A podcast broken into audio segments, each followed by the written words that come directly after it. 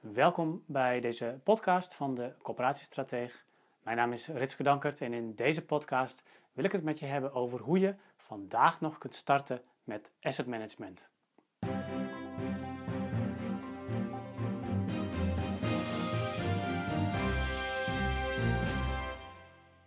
Als eerste is natuurlijk de vraag: waarom zou je vandaag al starten met asset management?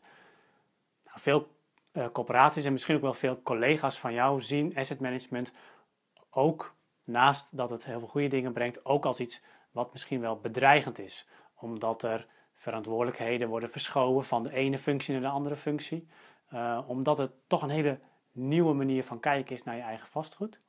En als je dan asset management als een heel groot project gaat zien, gaat als een project gaat implementeren, dan kan dat bedreigende van dat project alleen nog maar verder versterkt worden.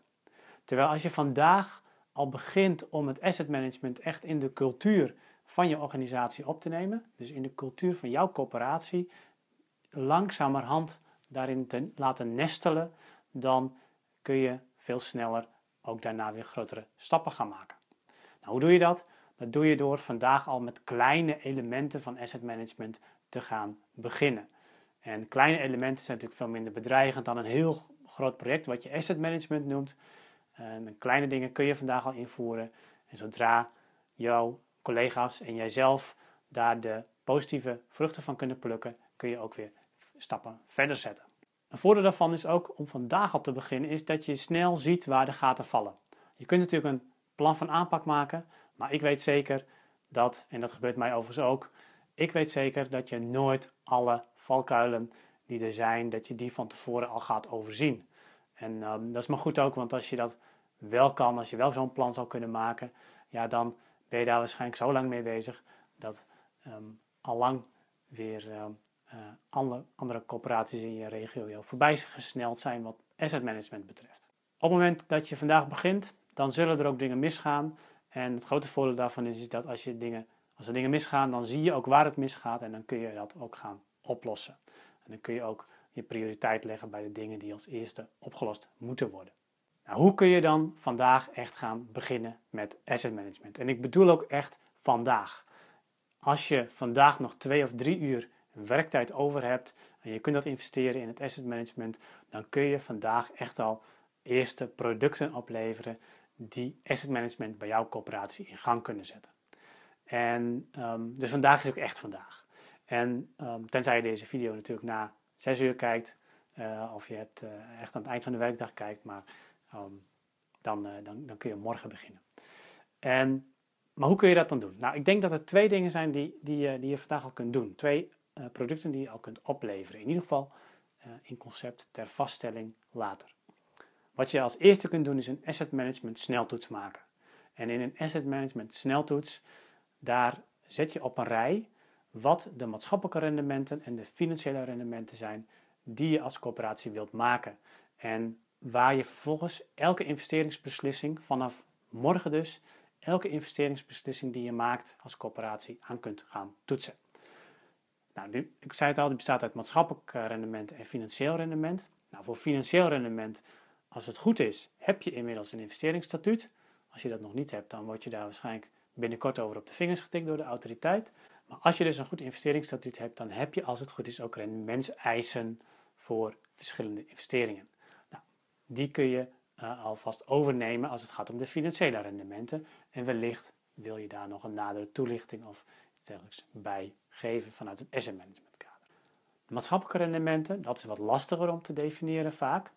Maar je kunt beginnen bij je ondernemingsplan. Als je een goed ondernemingsplan hebt als coöperatie, dan staan daar al heldere keuzes in, in wat je wel en niet doet als coöperatie. Ga je voor duurzaamheid? Ga je voor een betaalbare voorraad? Ehm, ga je voor een bepaalde doelgroep, zoals senioren bijvoorbeeld? Dat zijn allemaal keuzes die je zou kunnen ehm, vertalen in een maatschappelijk rendement. Gaat het bijvoorbeeld om betaalbaarheid? Zou je in die sneltoets kunnen opnemen om voor elke investeringsbeslissing die je maakt te checken, draagt het bij aan een beter betaalbare woningvoorraad? Ja of nee?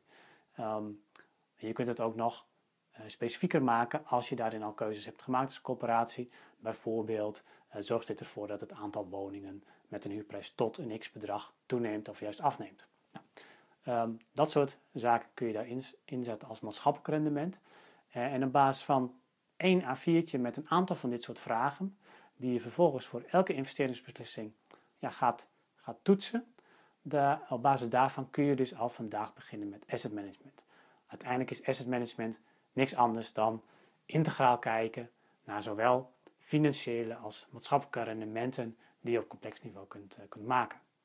Nou, een tweede ding waar je vandaag al mee zou kunnen beginnen is om een goede rolbeschrijving te maken van wat een asset manager nu precies moet gaan doen.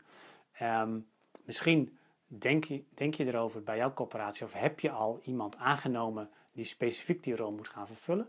Maar misschien ben je ook wel een corporatie die zichzelf er of te klein voor acht of uh, op andere redenen zegt ja, we gaan niet een speciale iemand daarvoor inhuren die het asset management doet, die de asset manager is. Maar dan heb je wel iemand die wellicht de rol van asset manager aanneemt en die ook voor een gedeelte van zijn of haar functie dat asset management gaat invullen. Nou, je zou daar al een beschrijving van kunnen maken van wat moet diegene dan gaan doen, welke competenties moet diegene hebben. En op die manier kun je dus ook al beginnen met nadenken over wie dat binnen jouw organisatie zou kunnen gaan doen. Bedankt voor het luisteren naar deze podcast. Wil je nieuwe afleveringen ontvangen? Abonneer je dan op deze podcast. En kijk ook eens op onze website corporatiestratege.nl voor meer praktische tips en downloads die jouw werk als corporatiestratege makkelijker maken.